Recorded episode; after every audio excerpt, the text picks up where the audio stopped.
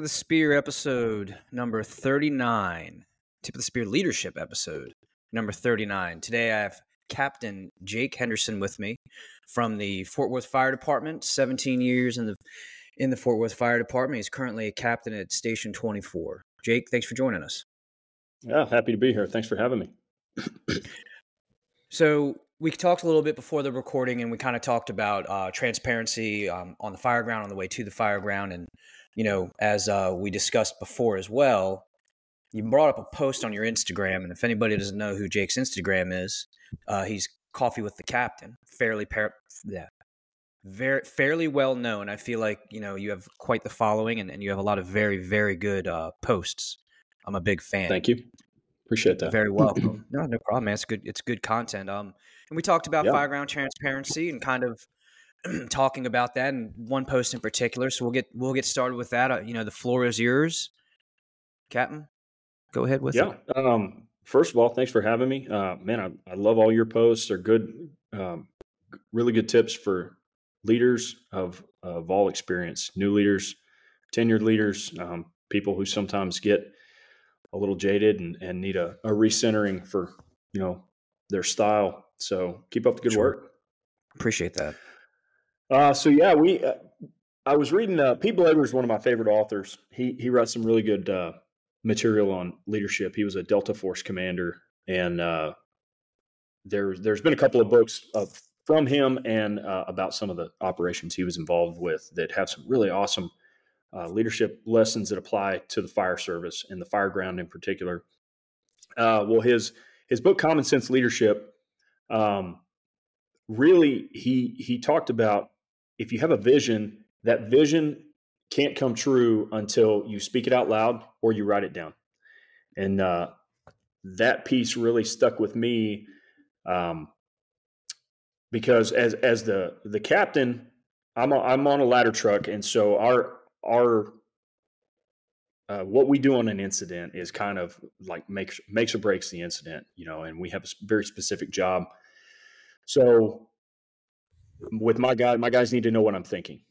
And uh, sometimes I don't always have my people with me. So when I'm on the way to the fire, I'm listening to the radio reports, I'm reading the notes, I'm listening to what our fire alarm office is telling us, and I just start talking out loud. Uh, whatever my vision for the the fire ground is going to be, I just start talking out loud and saying, "Hey, we got a multi-story. We need to think about ladders. We need lots of ladders. Um, hey, this is going to be victims trapped. We need to start thinking window searches um, or um, they have fire from the front. We need to start thinking about going to the back. I just start talking out loud. Um, and that kind of that, that, helps my guys. And I try to tell them, hey, look, this isn't an order. Nothing I say in the cab like that is an order. If it's if it's something I want you to do, I'm going to look at you, call your name out, and say, hey, I need you to get this done. Uh, but I want you guys to be thinking. And the best way I found to do that is really just start talking out loud. Um, let people know what you're thinking. I've heard one of the biggest complaints um, from people that come through our station is sometimes they just don't know what their officers are wanting. Um, they they're more than willing to get it done. They're more than willing to uh, get out there and work, but they need to know which direction to head. And I particularly can remember as a driver working for one officer who, on one particular shift, he just would not say a word to us, just get off the truck and, and walk up to the scene and we had we were lost. I remember that feeling, sure. and I never want my people to feel that way. Yeah, and you know, and it, that's very interesting the way you bring it up because, and you know, I'm trying to think how to say this. There's been plenty of times where it's very, very easy when you're up front and you're going to a, an actual, you know, it's a working fire, you know, you're going to have tasks to complete, whether you're first arriving or you know, I don't know, third due, and you, your third due has a specific assignment per your per your departmental um, policy. Um, and you, it's, I mean, there's a lot, and and, and I yeah. think if you don't talk it out, if you don't speak it, you might forget it because you get overwhelmed. But if you mm-hmm. say something ahead of time, they'll catch them, or they'll understand where you're going with your thought process. I think, and and again, it's just like anything else. It's a balance. You don't want to overdo it on the way there and give them every single little detail. But you know, right. if you they were to say, you know, hey, uh, you know, go to the rear, and you you don't have a known target, right? You you know the rear, but you don't have a known target, second floor, third floor, first floor, exposure, whatever. Um, you got to communicate with them what you need and where you need it. And, and I actually Absolutely. recently, I recently fell short of that. I, I, I didn't. We had an incident um, fairly recently that I did not do that, and it left a little bit of confusion um, where I, I, should have done that better. Everything went fine, everything was smooth, and I just said, "Hey, grab this long line. We're going to the rear," and I, and that was it. Whereas maybe going down the road, if I was saying something to the effect of, "Hey, looking at these buildings, it looks like it's going to be end of the group, uh, townhouse or row house, really, I guess, depending on your your department's um, nomenclature." Um, this is where we're going. This should be a straight shot, and we'll lay out and get as close as possible. Or mm-hmm. you know, say to the driver, "Hey, I want you to park here in front of this address." I could have done all that, you know, and, and that's stuff that I normally do. What I'm getting at is I found myself getting caught up with information, and I think you know, if you're going down the road, you're saying all those things, even if you get something happens, you get snagged immediately and you got to go. Cause that's just, as an officer, unfortunately, sometimes that just happens. Um, yes. But I, I, do, you know, I do think if you're saying those things going down the road, when you're removed from the scenario, they're going to be, all right, well, he said this, this is what we're going to do. You know, like you said, yeah. Hey, you'll, you'll pull the person out specifically, Bill, you're going to go ladder in the rear, VES, whatever. Mm-hmm. And I think that's very important. That's something that came with from you, from your ex- example it's experience, and and I think that's something newer officers may not appreciate is the actual um, open communication, uh, transparency. Open communication. Exactly. It's it, it is transparency in how you're thinking, and I've been fortunate enough when I when I promoted to captain, um, I had some very tenured firefighters with me, and uh, their role in keeping me centered on good tactics, smart decisions, was um, immeasurable, and I owe them a huge debt of, of, gratitude. And one of them's about to retire here in about three months, and uh, but he he was always respectful. But if I was out of bounds, he would voice his opinion, and um, new officers need that. Uh, but if your if your people don't know how you're thinking, don't know how you commonly think, they can't offer you that guidance. Um, yeah, and you have to be I, consistent with that too. You know, like if they yes. don't know what to expect from you, you know, if you're and I'm and I'm sorry to cut you off, but if no, they no, if you're not in your normal groove, they're going to see it and they're going to know something's off. So they may say, you know, not that it, I mean, you can have bad days, but every day can't be a bad day. But if you're kind of slack yes. and they're like, you know, hey, what's wrong with you? We're supposed to do X, Y, and Z. You want to do A, B, and C. It's like, oh, you know, shit, yeah, my bad. And it's good when they yep. check you because the biggest lesson, and this is why I, I stepped in real quick.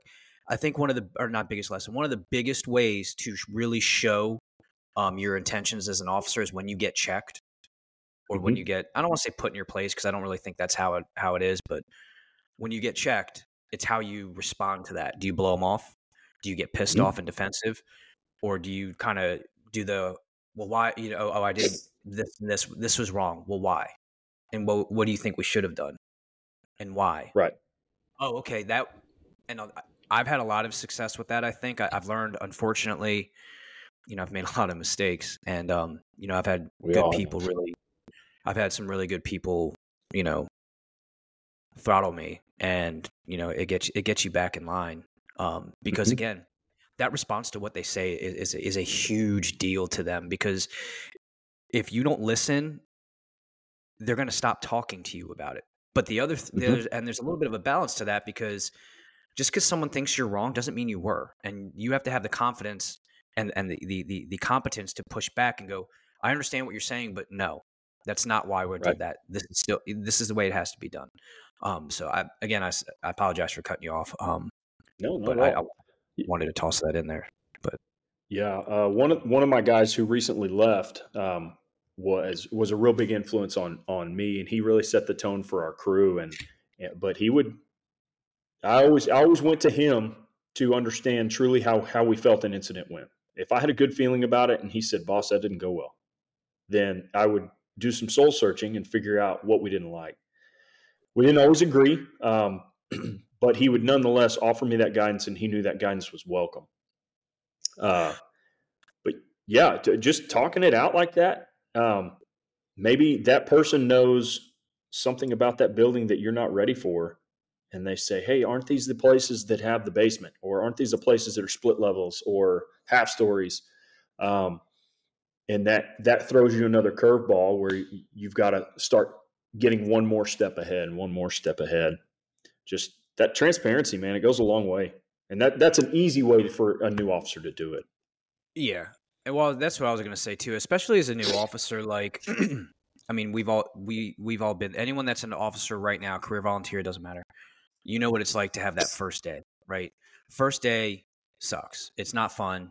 Um, it, it's nerve wracking, and you know you're a little unsure yourself, and you you you know you're going to rely back on your training and your experience as a firefighter. Where the problem comes in with a lot of a lot of modern fire departments is that experience may not match up to the rank the person's starting out at, and, and, I think mm-hmm. you have, and this isn't to trash on anyone in, in in any way. It's just a generalized statement that you know typically the the office and desk guys come out and their office and desk experience shows.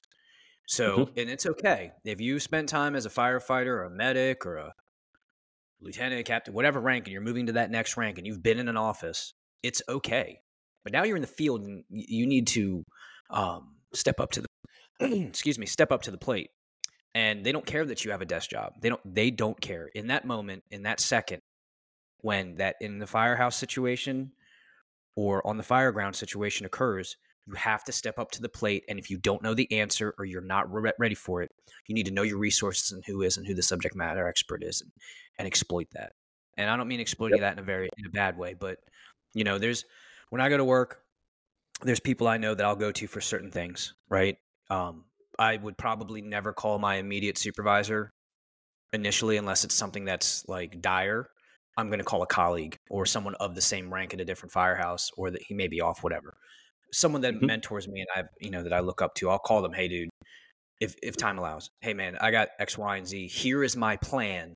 What do you think? And then when you go to your boss, you say something to the effect of, hey, just so you know, this is what's going on. This is my plan of action. You good with it, or do you have anything I should do different? Yep. Um, and, and I think I think a lot of that gets lost sometimes when you make that transition from firefighter to to that new entry level officer and and I also think that a lot of what we've talked about is common for even tenured officers. What do you think about mm-hmm. that? Uh, I agree. I agree. I think um, sometimes tenured officers get in a little bit too much of a groove. Uh, I I try to keep myself from getting in too much of a groove or too used to people. Uh, it's really easy for me to um, say, "Hey, we don't have we don't need to go out and train on X, Y, and Z today because I've got all of my guys, I've trained them on the subject, they're competent, and it's an easy thing to slough off. Uh, that's a bad habit I can get into. Uh, same thing when I have my guys on the truck.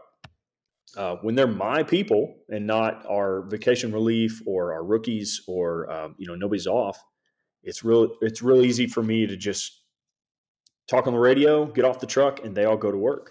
They all know what I'm thinking. We know how each other operates but I have to remind myself sometimes to continue to talk out loud and have that transparency because I might have a, yeah. an off shifter with me or an overtime guy or um, the vacation relief. And all of these things kind of stick out to me because communication is always a problem in line of duty deaths. That's always going to be in there.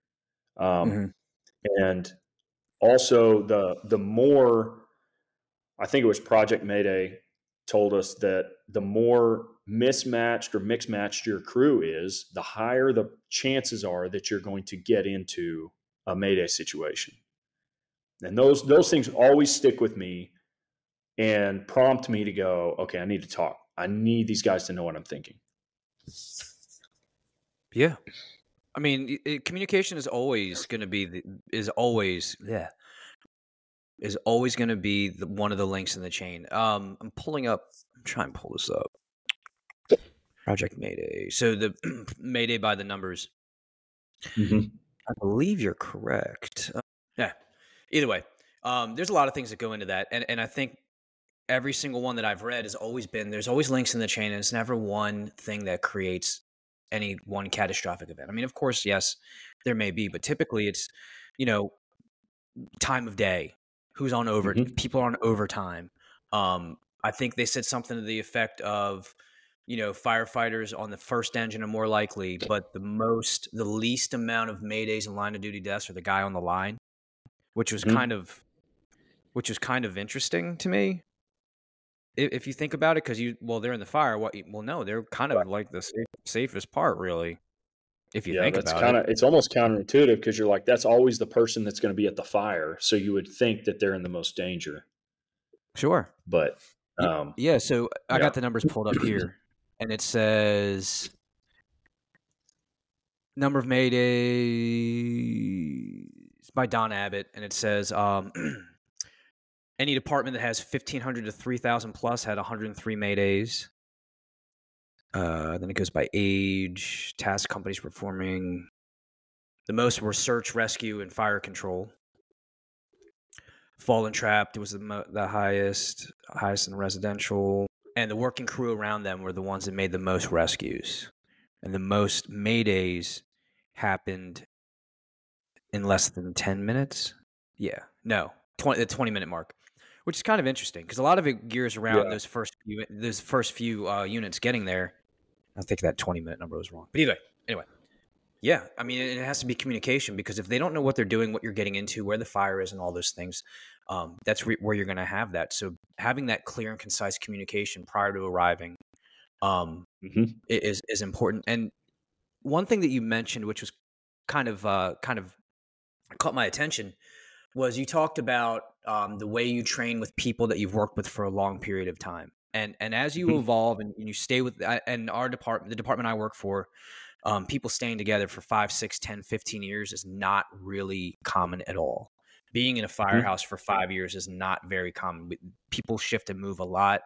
Um, we kind of have Yeah. the autonomy to, to we have the autonomy to transfer if we want because we have transfer policy. We have a, a system that uses uh, computer based seniority and it has a program that that does that. So I mean, in theory, and you're not allowed to do it more than once in a, in a year. From so if you bid in January, you have to wait till January to bid again. So in theory, I don't know why somebody would do this. You could bid 20 times and you get 20 different stations. It's all seniority based. Um, Yeah.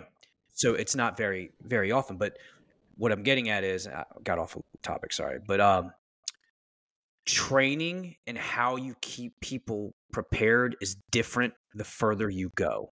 So what Mhm. what by that I mean, does it help to have ladders thrown on a ladder truck if you you guys are on a truck company, you've been working there for five years, and for you to put all your ladders up, everybody probably knows how to do it fairly well.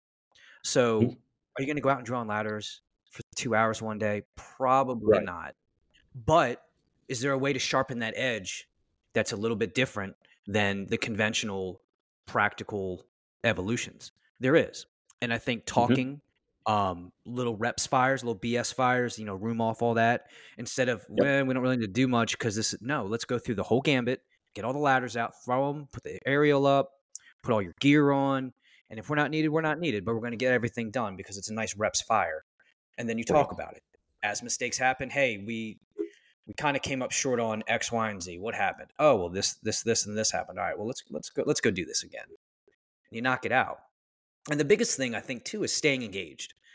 A- a- And and I think listening to fires, um, talking about fires that happened while you're off with your company, like you know, if you're on engine one and engine one ran a fire yesterday, today's your shift, but you talk about it, you go visit it, Oh think yeah. what we would do, look at some pictures, but you can stay engaged, talk fireman stuff, and and, and you know, and all that. And I mean, I, I think that has a, something in its in itself, um, because I don't think I you should be running around telling these people, let's go pull lines, let's go do this, let's go do that. No, I, I just I, I think there's your training should evolve as your crew evolves, your crew chemistry evolves. But always you have to have a focus on on your skills Right. and your base.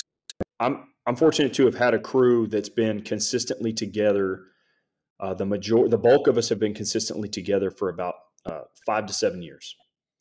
Uh, so I'm I'm very fortunate to have those guys uh, that have stuck with me, and um, you know they know they know each other's roles. They know uh, what's expected of when we get the new people. So we're a battalion. We're a battalion headquarters, and um, when we get our vacation relief, our new people who who swing around to different stations and they just fill in where they're needed, uh, that's their headquarters. So they always show up to our station. So we have the luxury of being able to mentor a lot of new people. Uh, we'll have a group every year of about five five to six people, and as they work with us, they're our people. We show them how to how to do the basics, and we show them what's expected of them. Um, and so my guys actually get a lot of reps at the basics. They get a lot of talking at the basics, uh, hose layouts and ladders and, and forcible entry and um, water supply. You know, big things that that our rookies need need to really know and be uh, be really really good at. So when I think of training for my people, I think more of the intermediate and advanced type skills. Okay, we know how to throw ladders. Now let's let's learn how to splice ladders, or let's learn how to maximize, you know, carrying multiple ladders at a time, or um, uh, how to, you know, get the most out of the length that we can, how to spot the aerial the best we can. Let's get those reps. Uh, so yeah, you're definitely your training evolves as your your crew comes in. Um, I hate, and it scares me to death. I'm about to lose two to promotion and one to retirement out of eight, out of seven outside of me, and uh, it it is a little intimidating to think I've got to, um, you know, get some people up to speed.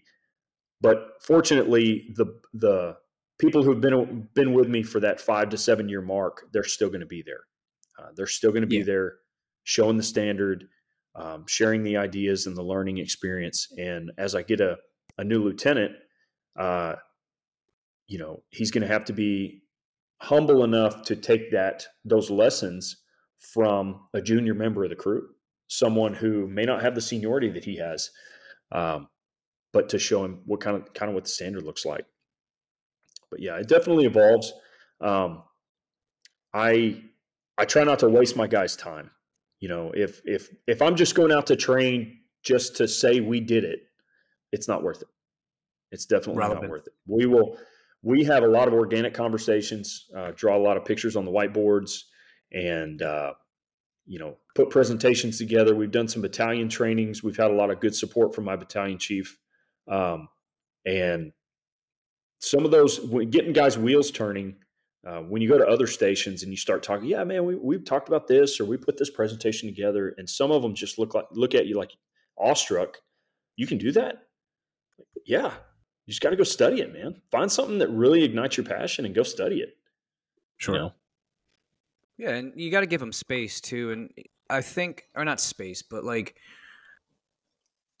having the relevant training is one thing, but I think when you foster that environment where people want to talk about stuff, they want to stay engaged. Yeah. I think that starts bringing things to a different level. I, I don't know if that sounds right, but so like the firehouse that I work at, we don't have a day room. There's no formal sitting area like uh, like a you know leather recliners, TV, all that. We, yeah. I mean, we have we have a TV and we have like a little training room area that we kind of congregate. But either way, everybody's all together all the time. Whether we're sitting, mm-hmm. a lot of it's sitting behind the engine after dinner, or you know, in the morning. We may not all be eating breakfast together, but we're all in the kitchen together, talking, BSing, talking about the day, on all that stuff.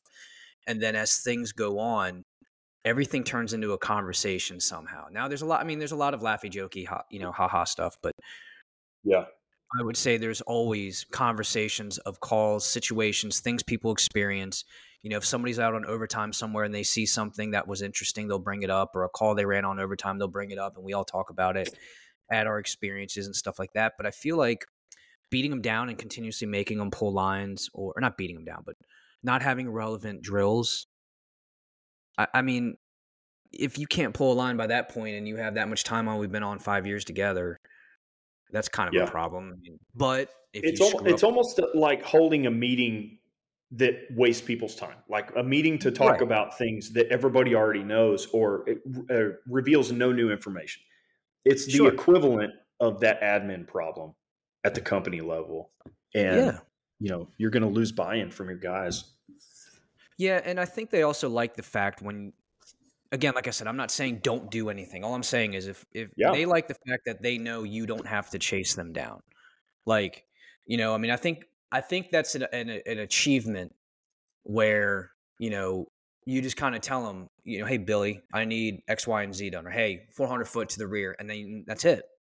That's it. Mm-hmm. That's all you got to tell them. Or you may not have to say a whole lot, like if you're first due.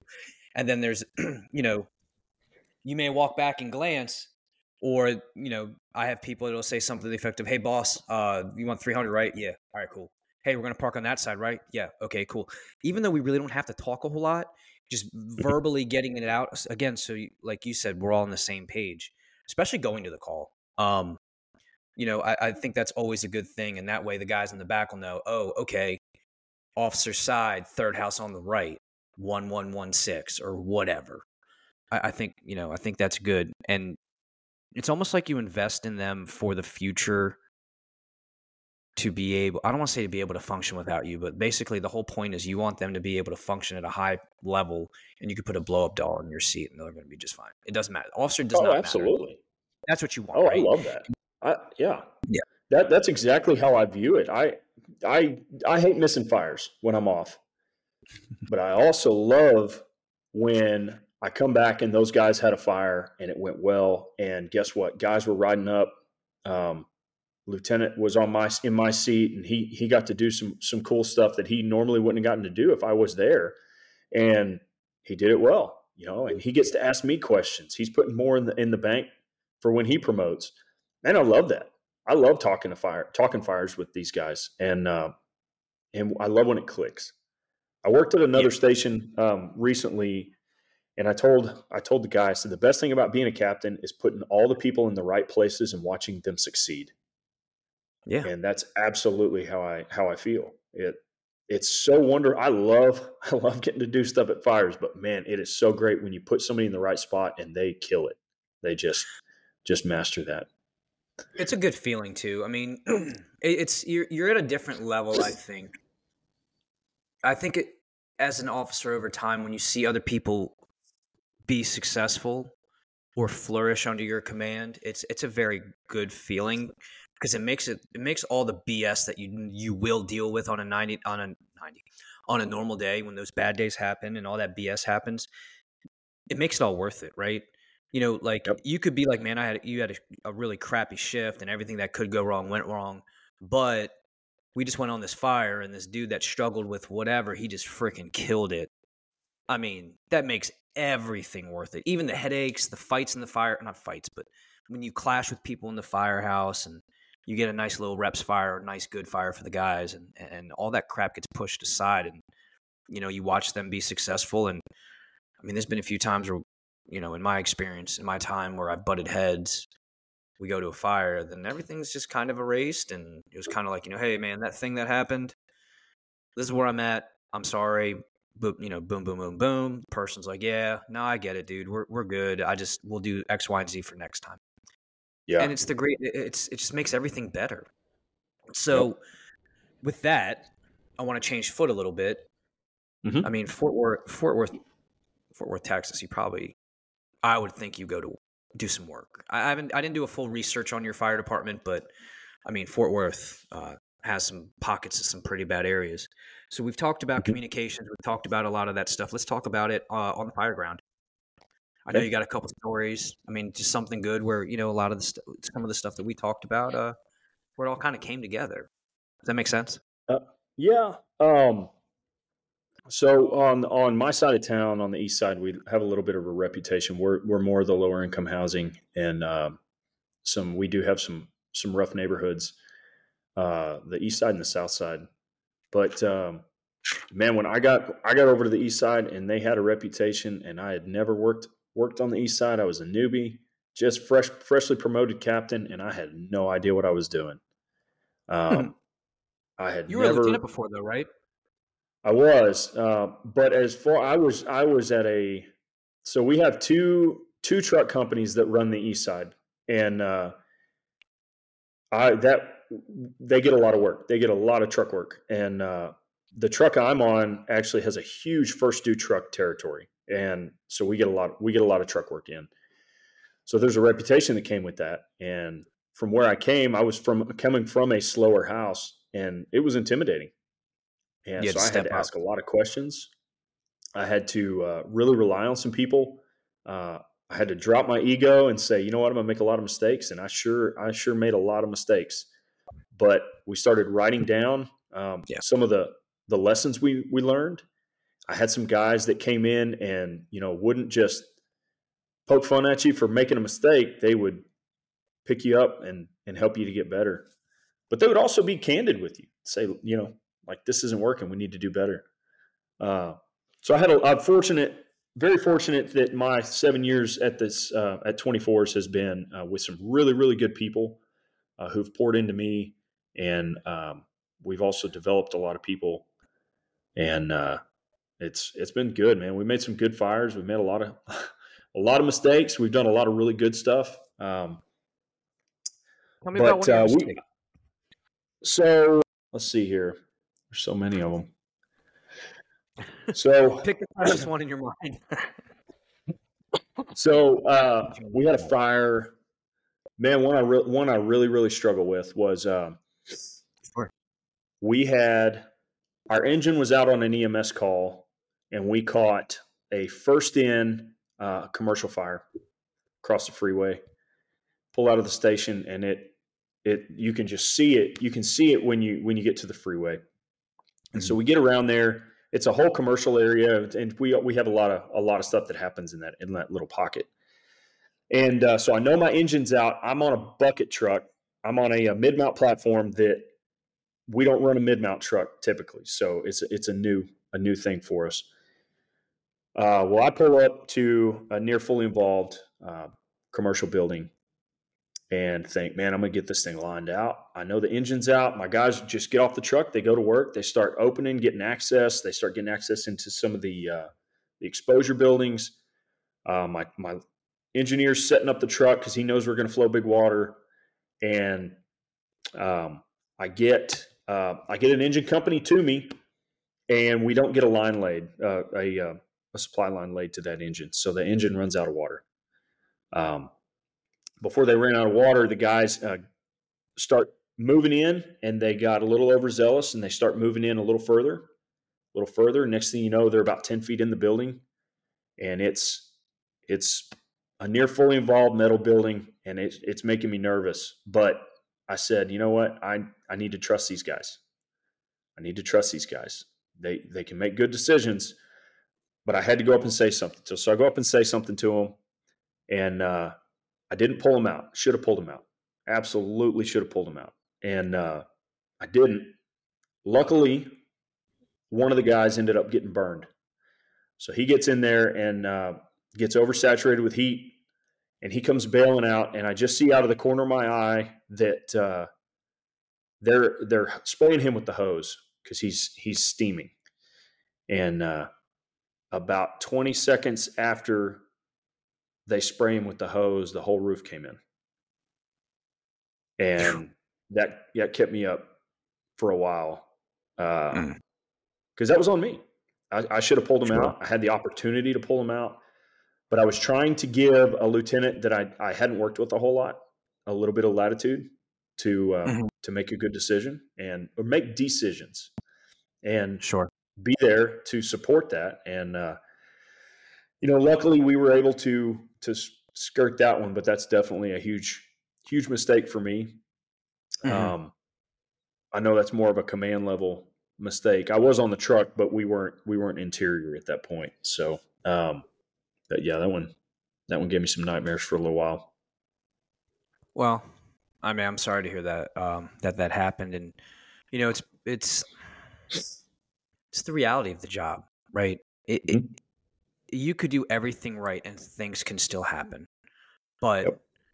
when you when you go through these situations, a- and the guy, I'm assuming, made a full recovery, and he's is he yeah, back to work? Yeah, he just had some second degrees on the shoulder. Uh, no big deal. And so, you know, it a couple of things that have have been a struggle for the last for the last year and a half is uh, about what was it? About two months, two or three months after that fire, we did a big. They did a big investigation into it. Um, and that lieutenant, I kept thinking, man, that they, those three guys, those three guys could have been under that one of those big beams when they when they came down. I, I, shouldn't have I shouldn't have left them there. I shouldn't have left them there. Well, I walk into my kid's school for meet the teacher, and that lieutenant, his kid was in my daughter's class, and I'm looking at it and I'm going, and Lord. and Jeff, he knows who he is. Jeff Jeff didn't. Uh, he knew he knew I was trying to do what was right, but he seeing him with his son really just gave me a pit in my stomach. Like if if one of the, those guys couldn't if if that one guy wouldn't have gotten burned and bailed, I could be sitting here with this kid without a father. Sure. On on me. And um, about a year after that, the, one of the other guys on that tr- on that crew actually uh, passed away. Steve Turpin. So he he was one of our active members at a neighboring station of ours who passed away. He had a cardiac event. Um, we miss him dearly, but he was a he was one of those one of the epitome of the senior guy, man. And so those that incident in particular sticks out to me because it was, you know, one of the last fires I made with Steve, and it was, uh, you know, having that sobering experience with with Jeff and and seeing his son. You know, I'm happy he's here to get to be here for his son, but that it does it it made me realize the gravity of the responsibility that we have. And sure as officers. It's it's not something we just we don't just show up, talk on the radio, and press some buttons and do some reports. We have a responsibility, and not only to ourselves but to the citizens. And and it's it's tough to balance that sometimes. It's yeah, it's definitely difficult. It's it's the, it's the reality, you know, and, and I think some people out there may promote because they want they have such high aspirations, they want the authority, they want to be able to say there and all. I mean, I don't know everyone has different reasons for for wanting to promote. And one thing I've learned about the fire service in in general is right when you think you know you're sharp, you you know you're you're on your high horse, reality's coming and it's going to punch mm-hmm. you square in the face. Now, with that situation, I don't necessarily I don't think that's a mistake. I think that's a learning experience because in the heat of the moment, you made a decision with what you had, right? 80% yeah. solution. You have the 80% of the information. A good plan enacted now is better than a great plan enacted later when you don't have time, right? So you've got right. 80% of what you need, you need to execute. And that's just the way it is. Um, I don't know how your department works and how those things are, or uh, how your policies are, but you had a situation at hand. You had people. They trusted your decision. They went in, they acted, they did their job says it on the helmet firefighting is an inherently dangerous job we all know that we mm-hmm. all know mm-hmm. it's an idea immediate danger to life yeah. and health idlh but they went in ready to go knowing you gave that order because they trust you if they didn't think you knew, had a clue of who you were like I'm listen to this guy i don't care what he says that doesn't look safe safety's my default this officer's incompetent i'm out I'm not doing it sorry lt not happening uh, it's not safe for me uh, yeah. no and the officer you really can't argue that. But the point that I'm making is, you know, you were new, sure, but you brought your experience. This is something you've never experienced before. You made a decision. And I don't want to say it's the price of doing business, but you know, there's going to come a time where your decision that you make on on the fire ground doesn't have good consequences or something like this happens you didn't anticipate. So I hate mm-hmm. the term everyone the fire went out and everyone went home. I hate that. I despise yeah, it. I don't like that either. But I think the point that they it's a terrible phrase. The point I think they're trying to make is look, it happened, learn from it, we're going to move forward. What was it what was it like after that? You said you saw the guy you saw him with his kid, right?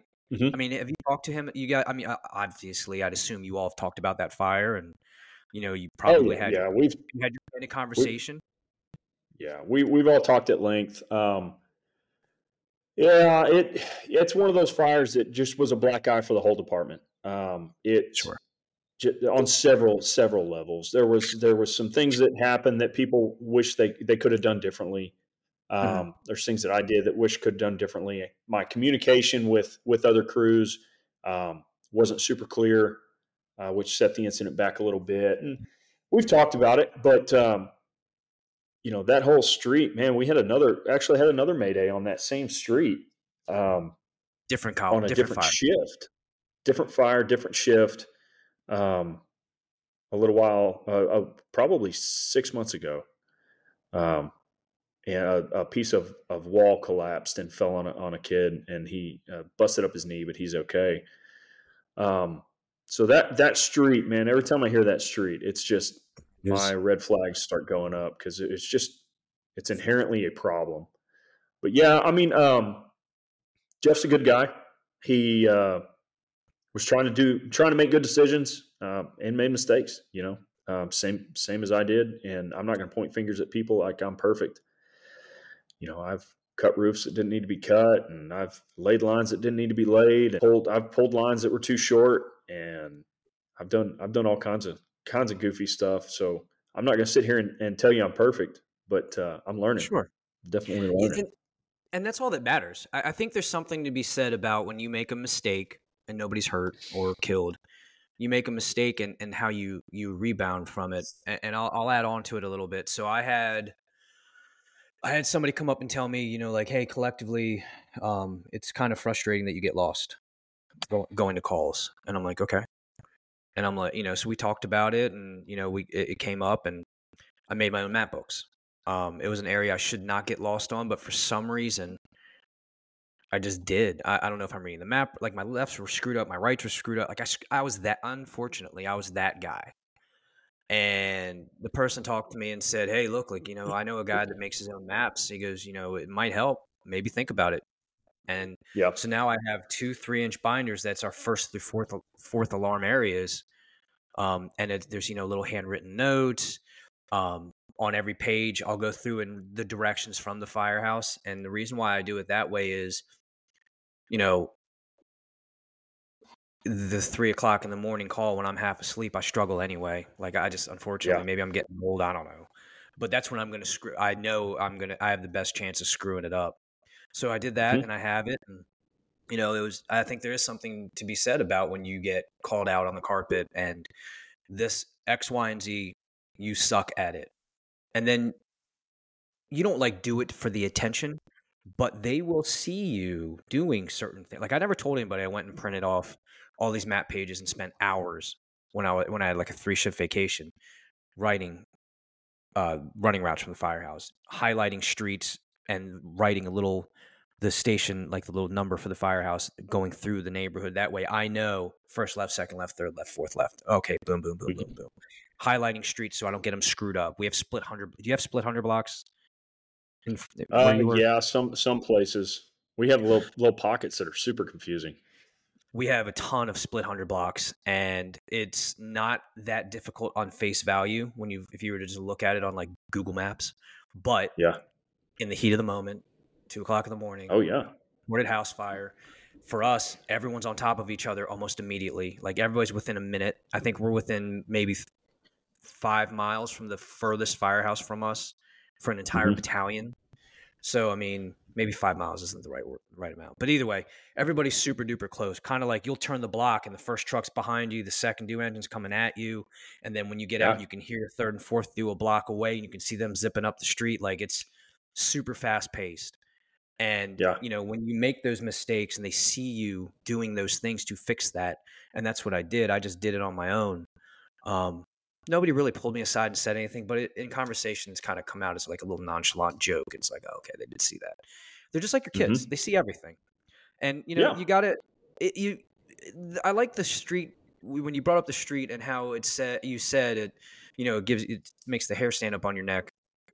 That's a very relatable thing. I had the same thing. I had a fire that went terrible. Everything that could go wrong went wrong. We woke up late like we overslept. It just it is. I, I don't want to admit it. It's just the way it is. Overslept yeah. by like seconds, not like, you know, we didn't get up for the call, but you know, yeah. the call went out yeah, super you. slow to get out. Everybody was super slow. It was Thanksgiving night. Everybody was full and fat from eating dinner. We showed up, we get we pull up, second due engine blows by us, then stops at the street and kind of does the old waves you in. you're like, ah, oh, fuck. Then you lay out and get up there, and just everything that could go wrong went wrong on this fire. It's one of the most embarrassing moments of my entire career. Like mm-hmm. I wanted to dig a hole and fucking bury myself. and it sucks.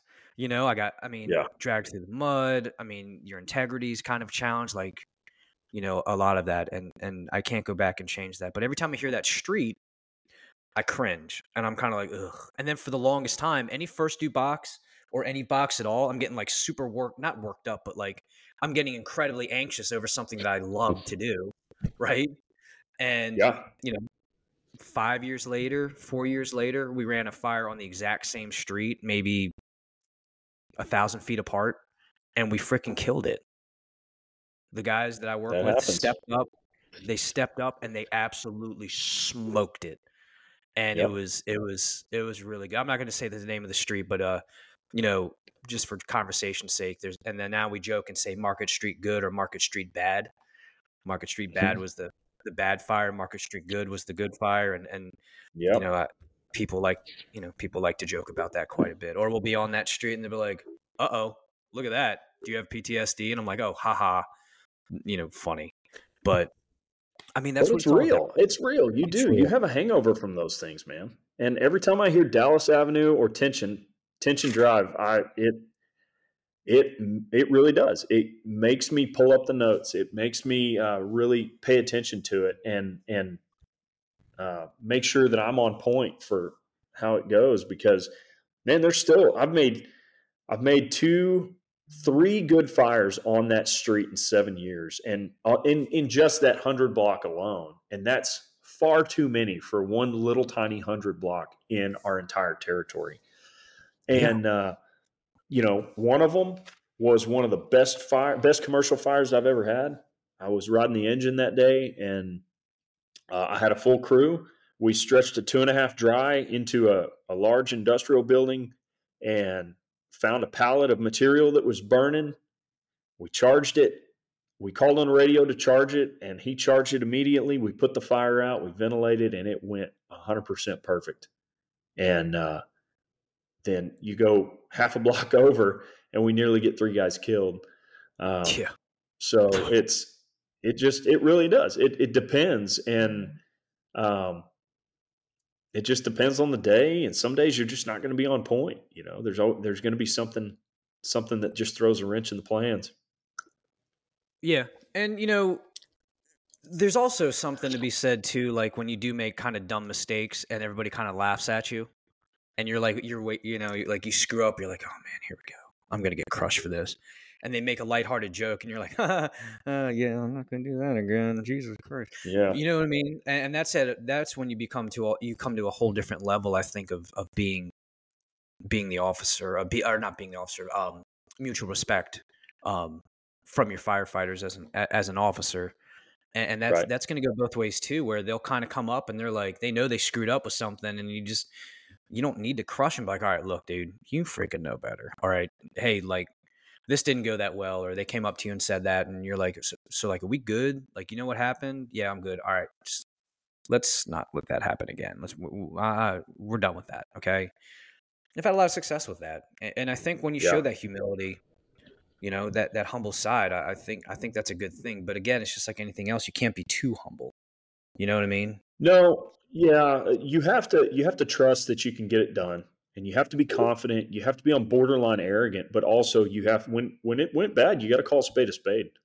Um, one of the, one of the things that I really appreciate about my crew is that they I I welcome any and all comments. Um, if they see that I screwed something up, I will absolutely answer for that, and they can tell me. But they know that I'm going to tell them and I never hold it against them. That's a that's a key to to being a, a competent and good officer. Is your people are going to screw up. You have to have the hard conversation, but you cannot be vindictive about that mistake. Yeah. You have to be objective about it. You have to trust that people will get better, even when they're constantly making the same mistake over and over. Mhm. If you're vindictive towards someone, someone they will lose trust and faith in you, and that will hamper any progress you have with building that person up. And just like, just like I, I don't want someone telling me, "Hey, you screwed up. Okay, I'm going to fix it." And then tomorrow saying, I'm not going to let you do this because you screwed up yesterday. And then the next day, I'm not going to let you do that because you screwed up the other day. Like, how long do you let someone pay for a mistake? You know, once you once you have that conversation, move forward and get over it. Well, I don't want to say you have to deal with it. I, I think that's a wrong way to say it. I think you have to you have to address it. And I think the other big thing too when it comes to that, especially with the hard conversations part, I think how you go about it and your timing is all is everything. You know, because there could be right. a lot of tension, and instead of handling it in the heat of the moment when you really don't need to, cooler heads prevail. Just let them calm down. Give them a little while, and you know, hey, yeah. look, hey, we need to talk about this. Hey, look, man, I screwed that up. I, am sorry. I, I, am not going to make any excuses for it. I wanted to address it. Um, and you pull them aside. Don't do those things in front of other people. Don't ever do those things yes. in front of other people. Um, don't walk into a fight not of your choosing. And by that, I mean, don't walk into an ambush as far as you know that guy's irritable, irritable. You know he's going to snap. Leave him alone. As long as yeah. it's not illegal, immoral, right, or a safety issue, just, just mm-hmm. let him go. Let him go. Be mad. It'll be fine. Um, another big thing that I learned is if you're when you're correcting people or something that is not what you like or it's not to the level of, of expectations or whatever and it, you may get mad. You may be like you know they pulled the completely wrong line. What the, you know what the hell? Instead of getting mad be like yo what the heck dude? You walk up hey what happened with this? Tell me mm-hmm. hey come here real quick. What, what what happened dude? That's the biggest thing in the world you know, like I had a situation where I got absolutely smoked by a supervisor and the the person never asked me what happened. But if you were to ask right. me what happened, I, it would make sense because then you get my perspective. Because on face value, may not look good, but I have to make a decision with the situation at hand, and you may have made the situation same decision. I mean, or you may understand where I was coming from with what, what you have on what you uh, what information you have on hand you know, and, and yeah. I think that's important.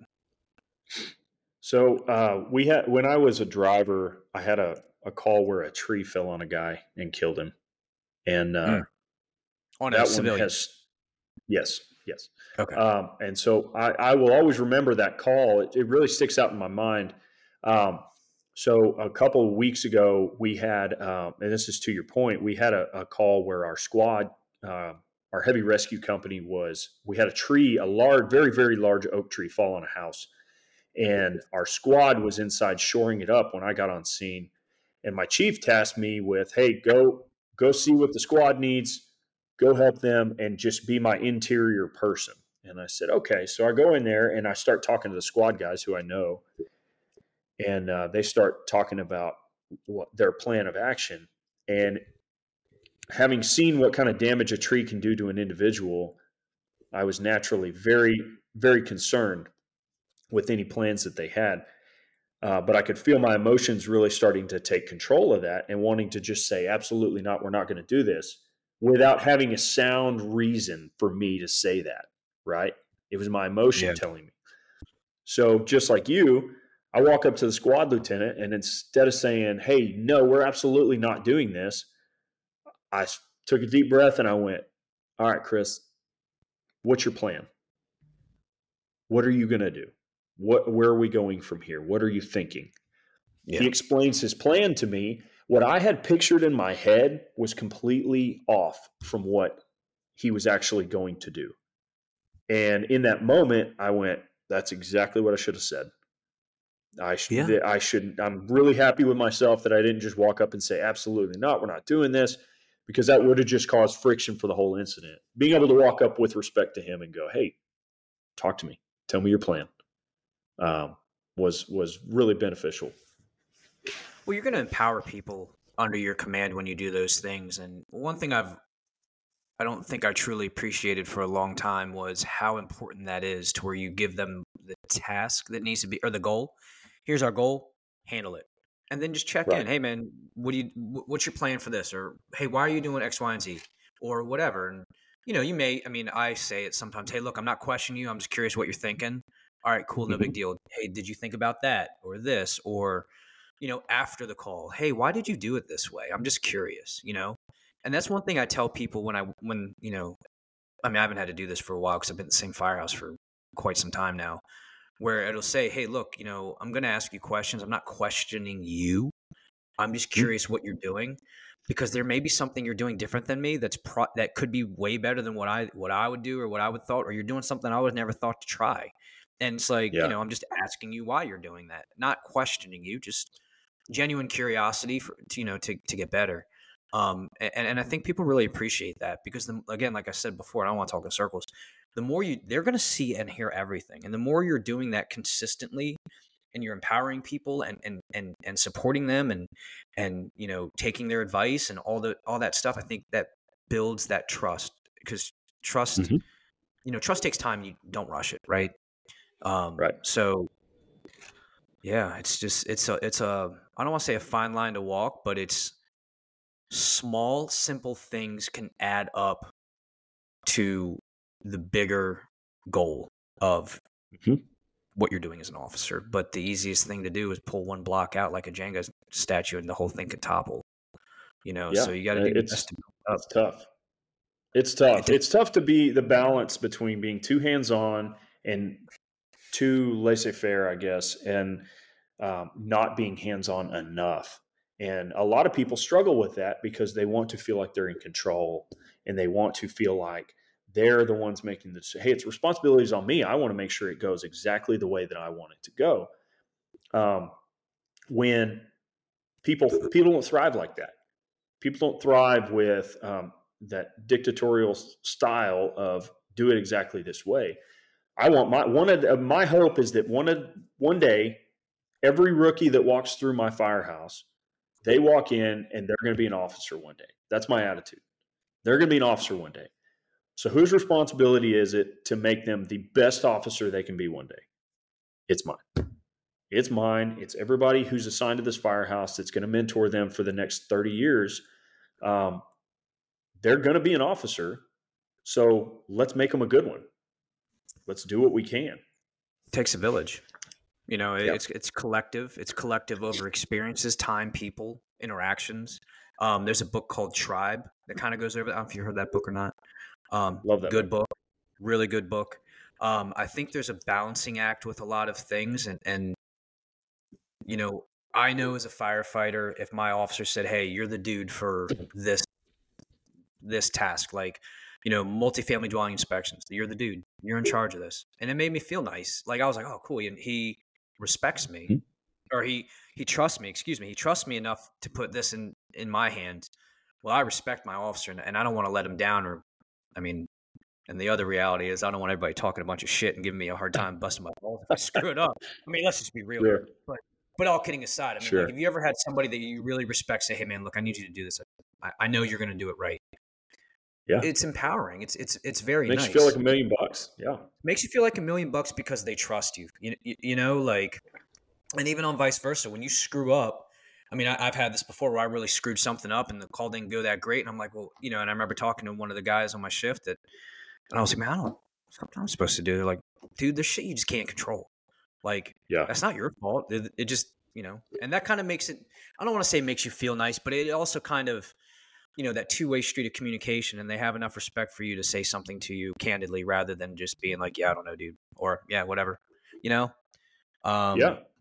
I forgot what I forgot. People respond really well to that. People will surprise you, um, and when you give them a task and you have an open mind to how they're going to get it complete, they will really surprise you with their ingenuity, um, and they appreciate yeah. that latitude.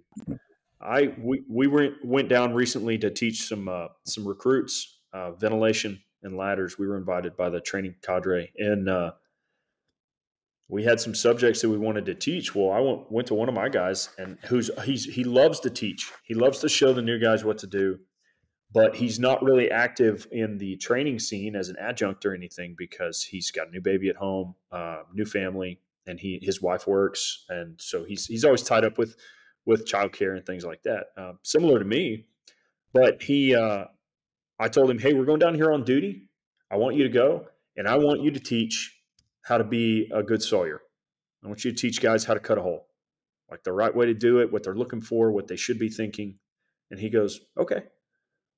Two hours later, he comes back to me with two pages of notes hmm. of, about what he's going to what he's going to talk about, how he's going to do it, what he's going to tell them. This is more if we get if they're more advanced knowledge level, they're, I'm going to talk about this and that. People will surprise you if you give them some latitude. That's exactly what delegation is give them some latitude to get get something done that's within their wheelhouse and man they will make the whole team look good yeah it's all that's what it's all about it's all about team success um, you're going to do that through empowerment through years of consistent or through time of consistency. Um, another buzzword that I know people out there hate is shared hardship. And when you go through a bunch of shit together and those people are there with you, um, and, and, you're able to be successful, um, you know, through trial and error, going through the gambit of making mistakes and, and, and all that, it, you come out on top stronger. Um, you know, there's another saying that says a pot of water boils from the bottom. I think that was Aaron Fields that said that. I don't remember. I think it was Aaron Fields. And basically, it all starts at the bottom. It's it's all at that basic mm-hmm. level. A pot of water. When you see the work done, it all started from the heat and friction, and um, work put in at the bottom of the pot. So it all goes there. It all starts there. It all starts at the bottom. Um, the most orga- the fire department in its most organic nature is an engine and a basic ambulance, right? That's just the way it is. Um, yep. Everyone else, the firefighter on the line, and the firefighters there, everyone else, including us officers, we're only there for support. We're only there to empower them and, and support them on the overall mission of life, property, environment, and um, being able to put that fire out. You know, everyone else, everything is support, and it's all geared towards that. I'm not saying lowest level, uh, the basic level firefighter, the most generic level. So I think this is going to be a good place to stop. Um, it's okay. been a great discussion. Uh, is there anything else that you really wanted? You, thank you. I, I, did as well. Um, is there is there anything else that you wanted to bring up or close with that we didn't get a chance to talk about? Did we miss anything? No, uh, man, we could talk for days, man. Yeah. Uh, I I could. I love I love this job. I love all aspects about it. Uh, it's it's it's just a it's a wonderful job. It's been it's been great for for uh, to be a part of. Just I feel honored every day to be a part of it and uh, get to teach some people and uh, have an impact on people. And man, you're doing good work out there. Just keep it up. And uh, appreciate it. It's it's a lot of fun. Appreciate it. Thank you for coming on. Don't go anywhere while I close this out. Um, okay. You know, it's okay to love the job. This job's a lot of fun. There's a lot of bullshit with it. There's a lot of crap going on with mandatories and you know, mistrust in management and people not trusting their officers and officers coming in that have no experience and no business being officers, but somehow they slip through the cracks of their officers. In reality, at the end of the day, these things are going to happen. I think this is just the modern fire service, or I think this is just the fire service. I just feel like now that there's a platform to say it, more and more people realize it's it's more of a uh, common thing than they realize, and it's, it's much larger than the individual. So either way, yeah, everyone has the same problems. Absolutely. Everyone's got the same problems. absolutely. So, guys, thanks for listening. Um, there's gonna be more episodes in the coming weeks. Jake, thanks again. Um, absolutely. Take care of each other. You know, look out for each other. Love the job. Hang out with the guys. Talk fireman stuff, and just just enjoy it. Life's too short to let this crap ruin your life or ruin your day. And um, you know, that's it. We'll uh, we'll see you on the next episode. Tip the spear leadership. Be present. Be yourself. Be unstoppable. Thanks, guys, and you all have a great day.